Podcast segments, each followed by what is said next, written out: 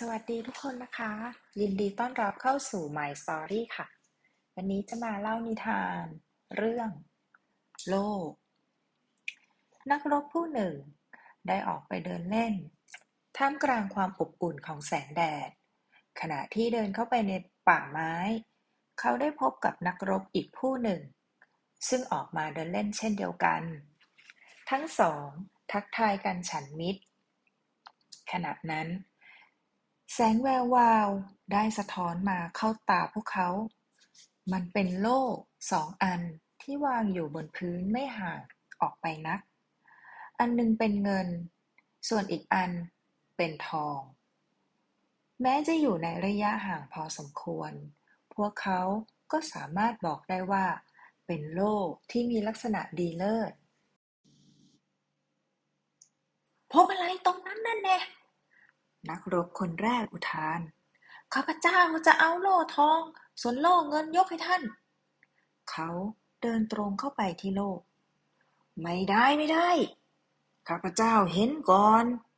โล่ทองต้องเป็นของข้าพเจ้า ท่านเอาโล่เงินไป นักรบคนที่สองรีบเร่งฝีเท้าให้เร็วกว่านักรบคนที่หนึ่งก็เร่งความเร็วแข่ง ขอบคุณที่เอื้อเฟื้อ แต่ไม่จำเป็นหรอก ข้าพเจ้าอ้างสิทธิ์ก่อน ดังนั้น โล่ทองต้องเป็นของข้าพเจ้า ท่านได้โล่เงินก็ควรจะพอใจแล้ว ทั้งคู่เริ่มวิ่งเหยาะๆท่านอ้างสิทธิ์ได้ยังไง ข้าพเจ้ายศสูงกว่า ทองเป็นของข้าพเจ้า เงินเป็นของท่าน นี่เป็นคำสั่ง ทั้งสอง ต่างวิ่งสุดฝีเท้าตรงไปที่โล่ ยศของท่านไม่มีความหมาย เพราะเราต่างมีเจ้านายคนละคนกัน ป่าไม้เนี่ย เป็นของนายข้าพเจ้า ข้าพเจ้าจะเอาโล่ทองไปคืนให้ท่าน โล่เงินเป็นของขวัญที่เหมาะสมสำหรับนายท่านแล้ว ทั้งคู่มีฝีเท้าพอกัน จึงไม่มีใครไปถึงโล่ก่อน ป่าเนี่ย ไม่ได้มีเป็นของใคร ข้าพเจ้าเป็นมือกระบี่อาวุโส โล่ทองต้องเป็นของข้าพเจ้า ถ้าท่านไม่ยอมต้องเจอกับกระบี่ของข้าพเจ้าแน่ กล่าวพร้อมกับชักอาวุธออกมา และฝ่ายตรงข้ามก็ทำเช่นเดียวกัน แล้วการประทะก็เกิดขึ้นอย่างดุเดือด ทั้งคู่เป็นมือกระบี่ที่ฝีมือทัดเทียมกัน ไม่มีผู้ใดเป็นฝ่ายได้เปรียบ มันกลายเป็นการต่อสู้ด้วยความอดทน ผู้ที่เหนื่อยก่อนจะเป็นฝ่ายพ่ายแพ้ และสูญเสียโล่ทอง โชคร้าย ที่ทั้งคู่มีความอดทนใกล้เคียงกัน ภายหลังจากได้ต่อสู้กันนานกว่าชั่วโมง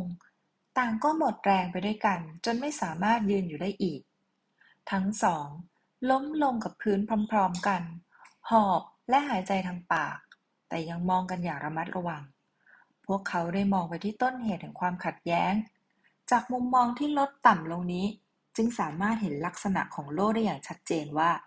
โล่ทองมีอีกด้านหนึ่งที่อยู่ข้างล่างเป็นเงิน และโล่เงิน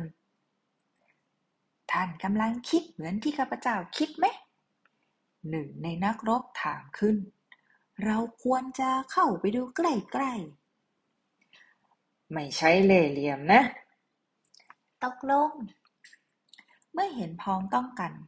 นักรบแต่ละคนจึงยื่นกระบี่ออกไปพลิกโล่ให้กลับด้าน มันเป็นไปตามที่พวกเขาสงสัย โล่ทั้งสองอันเหมือนกันทุกอย่าง ด้านหนึ่งเป็นทอง และอีกด้านเป็นเงิน นักรบทั้งสองต่างสำนึกได้ว่า การต่อสู้กันของเขาช่างไร้ความหมาย โล่นั้นเหมือนกันมาตั้งแต่ไหนแต่ไรแล้ว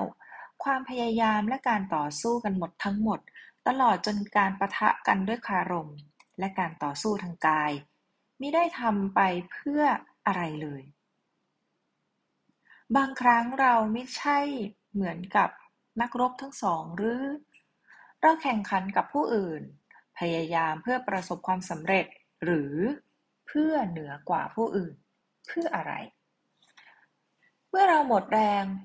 และได้รับความกดดันจากการโต้เถียง ทะเลาะวิวาท ความขัดแย้ง และการแข่งขัน แล้วจากนั้นเราจะพบว่า จุดหมายที่ทำให้เราต้องดิ้นรนต่อสู้นั้น มันไร้ความหมายโดยสิ้นเชิง เช่นเดียวกันใช่ไหม บทเรียนอื่น ๆ ที่ได้จากนิทานเรื่องนี้ก็คือ ความเป็นปรปักษ์และผลร้ายมักจะเกิดขึ้นเสมอ เมื่อเราสามารถเห็นได้เพียงด้านเดียวของปัญหา ความไม่ลงรอยกันเกิดขึ้น เมื่อต่างฝ่ายที่โต้เถียงกันต่างเชื่อมั่นในความถูกต้องของตัวเอง แต่ละฝ่ายต่างยึดมั่นความดื้อรั้นในมุมมองของตัวเอง ในขณะเดียวกันก็ปฏิเสธที่จะเห็น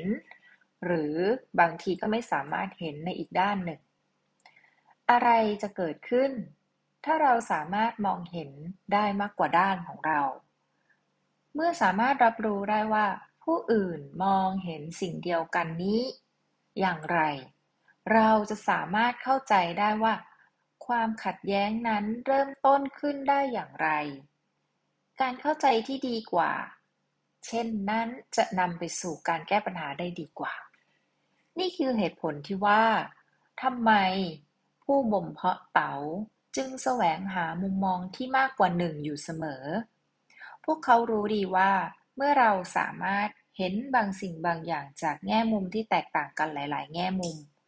จะทำให้ได้รับความเข้าใจและปัญหาที่ยิ่งใหญ่กว่า จากนั้นก็เหมือนกับนักรบทั้งสอง พวกเขาตระหนักรู้ว่า การดิ้นรนและการต่อสู้กันเป็นสิ่งที่ตรงข้ามกับอู่เหวย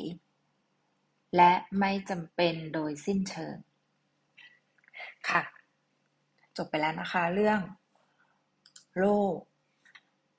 ก็เปรียบเสมือนเหรียญมีสองด้านใกล้กันนะคะ ก็คือโลกมีทั้งด้านในและด้านนอก อยู่ที่มุมมองนะคะว่าเราจะมองทั้งสองด้านไหม ถ้าเรามองแค่ด้านเดียว ก็เสมือนกับความขัดแย้งที่ต่างคนก็ต่างดื้อดึงที่จะเเป็นผู้ชนะอยู่ฝ่ายเดียว ดังนั้น เวลาเราคุยกันสื่อสารกัน เพื่อไม่ให้เกิดความขัดแย้งที่ยาวนานและก็เยื่นเยอะก็คือควรที่จะมองทั้งสองด้าน เหมือนโลกที่มันมีด้านนอกและด้านในสำหรับวันนี้ฝากเรื่องโลกไว้เท่านี้นะคะ แล้วพบกันใหม่ค่ะ สวัสดีค่ะ